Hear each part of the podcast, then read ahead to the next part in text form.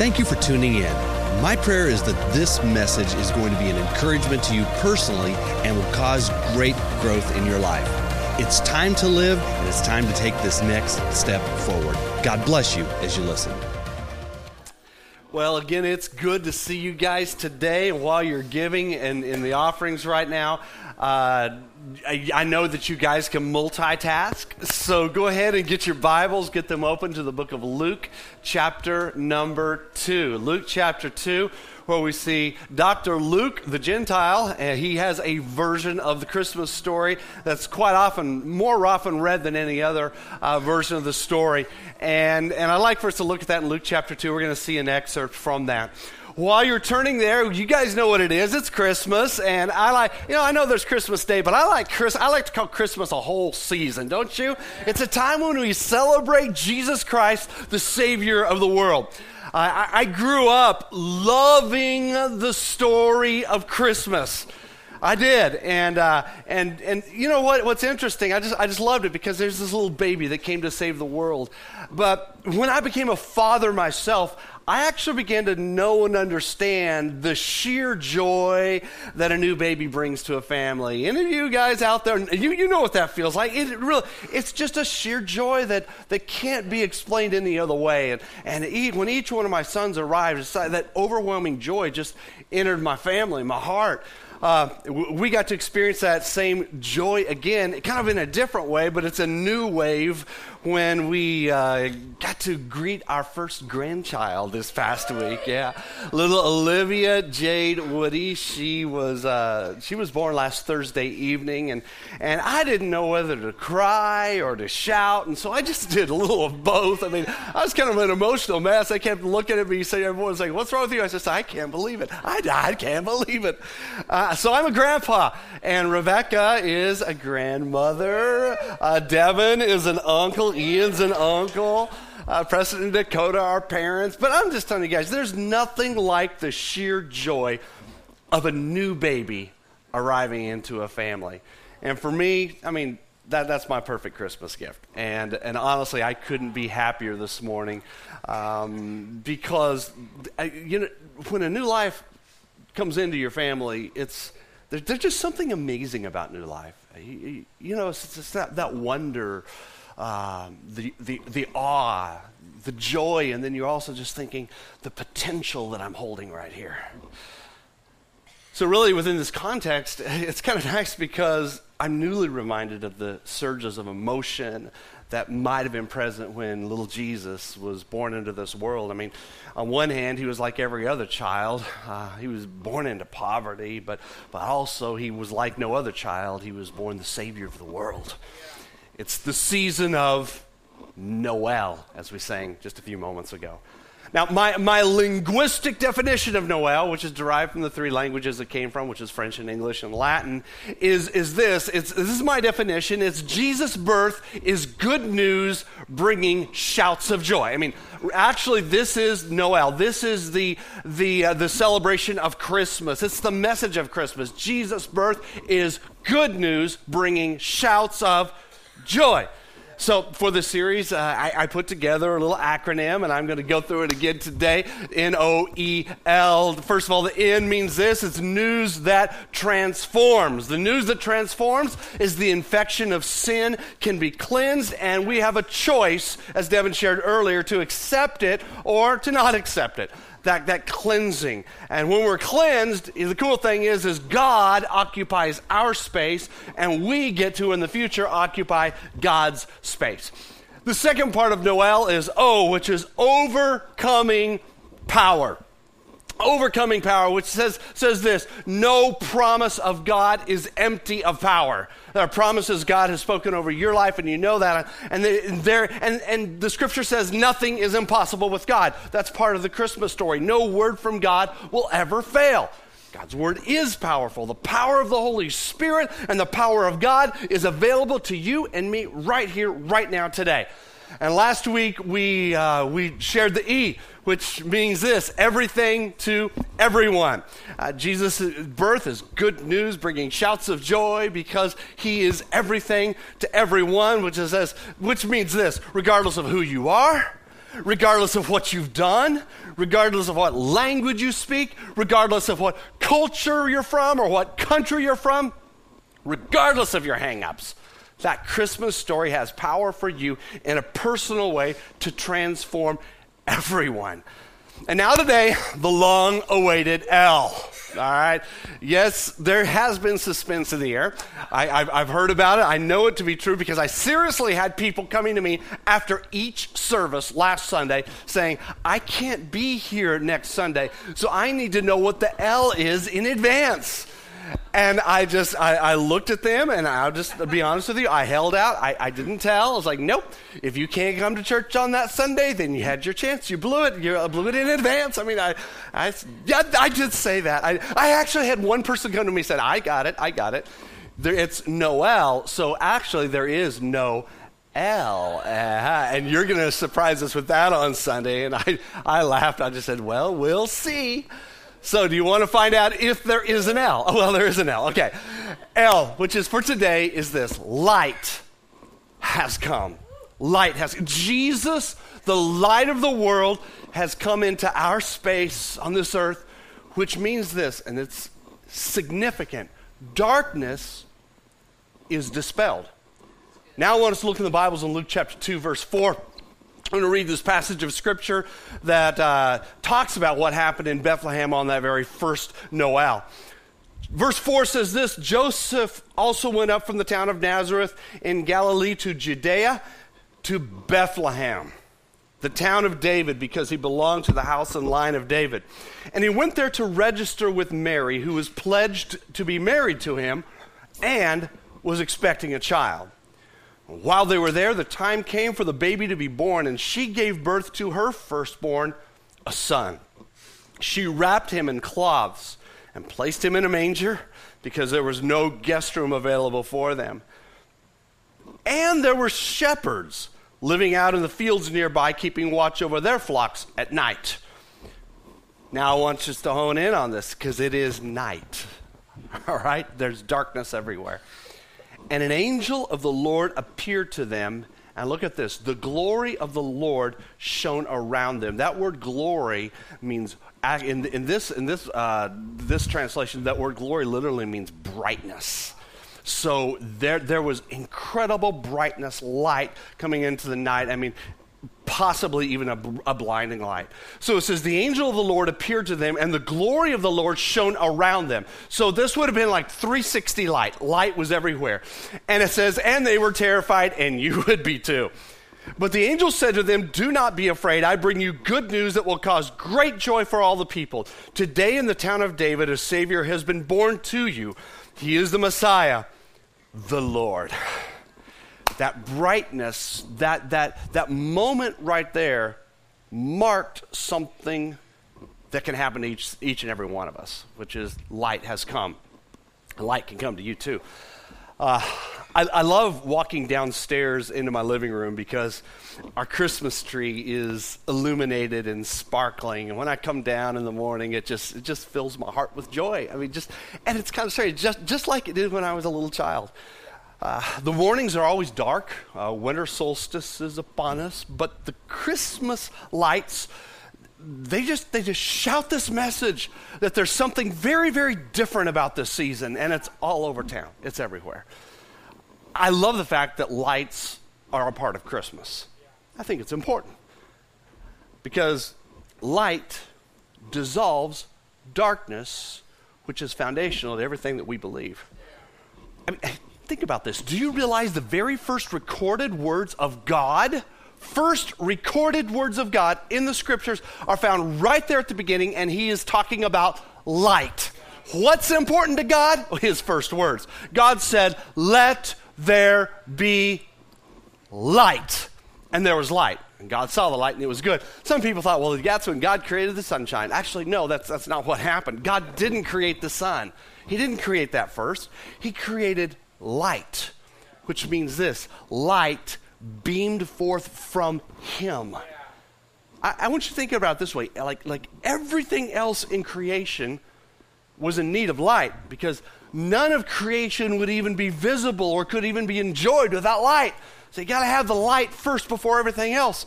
And so, so, so that makes sense that Jesus himself is referred to as the true light that gives light to everyone. He is light and he gives light. So, so I think, I think, guys, lights should be a huge part of celebrating the entrance of Jesus Christ into this world. John also said, In him was life, and that life was this it was the light of all mankind. It's a living light. He says, The light shines in the darkness, and the darkness has not overcome it. When the sun sets this evening, uh, my Jewish friends will begin celebrating Hanukkah, which is their annual festival of lights. And I, uh, I was wishing some of my Jewish friends happy Hanukkah this morning because I know that they're getting ready to light their menorah. The tradition that my Jewish friends will be celebrating beginning tonight uh, started 165 years before Christ. What was happening is the Syrians were oppressing the Jews in Israel at this time, and uh, Antiochus IV was massacring Jews. And, and the worship of Jehovah God had actually been outlawed in the area of Israel. And in Jerusalem, they erected a, a an altar to Zeus in the temple of God. Uh, the, a, a, rebellion began to brew uh, deep underneath the, the, the, just the the, the city of Jerusalem in that area. And this man by the name of Judah Maccabee, which means Judah the Hammer. Wouldn't you like for that to be your name, guys? Judah the Hammer. Judah the Hammer rose up as, as the man who took the mantle at that moment and began to, uh, really began to start a rebellion against this ungodliness. Uh, two years later, after the rebellion kind of started and began brewing in 165 BC, he overthrew the pagan monarchy and liberated the temple, which was huge. And, and uh, so what happened is the war ended. The priests then rushed into the temple and they began to cleanse the temple. But one of the first things they wanted to do, they needed to do in order to get the temple back going again, was to relight the flame of the giant menorah that was in front of the temple. But almost all of the ritual oil had been profaned that was still in the temple, which means it had all been opened and messed with. And, but they, they did find one single container that the bad guys couldn't find or didn't mess with that was still sealed by the high priest years prior. And it was just enough to keep the, the giant menorah uh, lit for one more day. And so they used it. They used the oil, uh, but it miraculously burned for eight days. See, eight days is the time period that's needed to uh, prepare and, and, and get ready the ritual oil for the next use. It takes eight days to prepare it. And so during those eight days when the oil was being prepared, one container of oil burned for those solid eight days. And so from then on, Jews everywhere, they've observed Hanukkah, this Hanukkah holiday, as the eight days of remembering the miracle of the oil and the eight days of light that it provided. Now, I don't think it's any coincidence that it happens during this season. I don't think it's any coincidence that they began burning that light tonight because it is the true light that gives light to everyone. Really, that's what it means. Um, fast forward about 195 years to the ministry of Jesus Christ, uh, there's some interesting things that happened. Uh, the Jewish historian Josephus tells us that, that by that time, this, this festival of light for Hanukkah was, was huge. And, and they had these four massive candelabras that were lit just outside the temple. And, and they, they, they had these huge, huge bowls full of oil. And they created these big, big flames that could see, be seen outside the temple. And, uh, and, and the light that was seen from these massive menorahs, they could be seen throughout the entire city of Jerusalem, according to the historian. And they called these flames the light of the world. Okay, it was at that time during the celebration of Hanukkah in Jerusalem, somewhere around 32 AD, when Jesus strolls into the temple area. And for some reason, I just picture it happening at night because of what he says. and he stands in front of the massive flames and he declares this. He says, I am the light of the world. Picture the backdrop. Grab hold of this. He says, He who follows me shall not walk in darkness, but will have the light of life. I, I mean, what a moment. Here it is. It's the promise that Jesus has come to brighten our lives, to warm our hearts, and Jesus illuminates our minds and guides our ways. No more darkness. No more darkness. That's a powerful word for us because in it is life. So this Christmas, I just want to encourage you to do a few things. Just, allow it. Let it happen. Like Kevin said earlier, just let it happen. Let his light dissolve your darkness and your gloom. Uh, you know, you might feel like you're in this obscure, dark place and you're surrounded by calamity and affliction and oppressed and you're just constantly under this undue pressure, but the light of Jesus can drive that stuff out. Let his light restore your honor also. Some of you, you just feel like your honor is gone. And you're, you're living with, a, with an oppressive mentality, and you feel like maybe even the destinies of your life, where your life is going, is under a curse, and something's just messed up, very, very wrong. My encouragement to you today is to know this is that God wants to bring you back to a place of personal honor, the honor of walking in your destiny. It's not over. You, you don't have to allow the conflict and the tribulation of life to control you and to beat you down anymore. The light of Jesus has come to restore your honor today. The light of Jesus, it provides fresh vision for your journey. Maybe you've lost some vision for your future. You feel like you're walking around in darkness. You're wondering, well, is my next step going to take me off the edge? You know, well, Jesus has come to give you light, like he said on that day, to illuminate your pathway so that you can regain vision for your own journey that's ahead. Also, I encourage you to let his light renew your joy. Just let it renew your joy. A minute ago, we were singing Rejoice, Rejoice. See, but, but joy is different than happiness. Those two things are very different. See, joy is, is deeper. It's much deeper than a rush of positive emotion.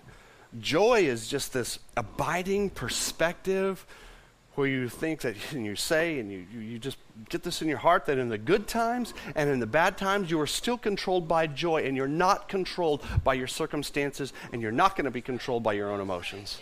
Yeah, I know emotions are real, but you don't have to be controlled by them. Joy keeps you from that. And finally, on this Sunday celebrating Christmas, I want to say, let His light free you from fear. You don't have to be afraid about tomorrow any longer. You don't have to fear about taking that wrong step. I was reading my dad's memoirs again just the other day, and in his memoirs, he writes about his family trekking to and from church in the Appalachian Mountains, but his dad always called it the Smoky Mountains of North Carolina and Tennessee um, walking several miles uh, back to and from church. But walking home from church on Sunday nights, especially during the darker months, wasn't all that simple. And dad, being the oldest of his siblings, he said that about the age of five, five year old boy, he became the bearer of light. He was the carrier of this oil lantern. He had a role. He had a role to walk ahead, to bear the light, be in front of his parents and in front of his younger siblings that were being carried, to make sure that the path was clear. He said, what he did is he said, I, I held the lan- one, in one hand I held the lantern, and in the other hand I held a knife. he said, because I had to use that knife to kill a few snakes from time to time. Hey, if we just think about it, isn't that kind of like what Jesus does for us? He goes ahead of us, holding the light, clearing the path, and getting rid of some evil snakes. So you don't have to live in fear. Just think, I was just thinking, his little brothers and sisters, they probably took comfort knowing that big, strong brother was up ahead, lighting the path and killing the snakes. You know what? No, no matter where you turn in the scriptures, you'll find that Christmas is about light. On, uh, on Christmas Eve, a tradition that was in my family growing up is my mother would gather us around the piano in the living room, and uh, she would lead Christmas carols. But one of the Christmas songs that she would lead that I remember so well was Silent Night, Holy Night. And yes, mom made us boys sing all the verses. I, want, I need the band and team to join me on the platform. Hey, we tend to think of Silent Night as being a song about a dark night, right? And we do. But that song is written with a lot of good theology in it. This person understood what the scriptures were saying because it's not about a dark night. It's about the opposite. This song is literally about light. It is. You know the lyrics. All is calm, all is bright. It's not about darkness.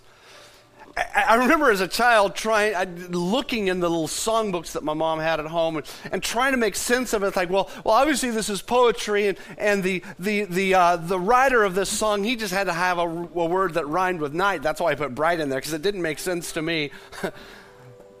but now I know it was intentional because I understand the scriptures. In fact, my favorite, I, I like the first and the third verse. The third verse says this it says, Son of God, loves pure light, radiant beams from thy holy face, with the dawn of redeeming grace, Jesus, Lord, at thy birth. Oh, today, I'm going to ask you to do what mom would have us do. I'm not going to make you sing every verse, but I want you to sing the first and third verses of Silent Night. But, but what I want you to do is to let these lyrics come alive in you.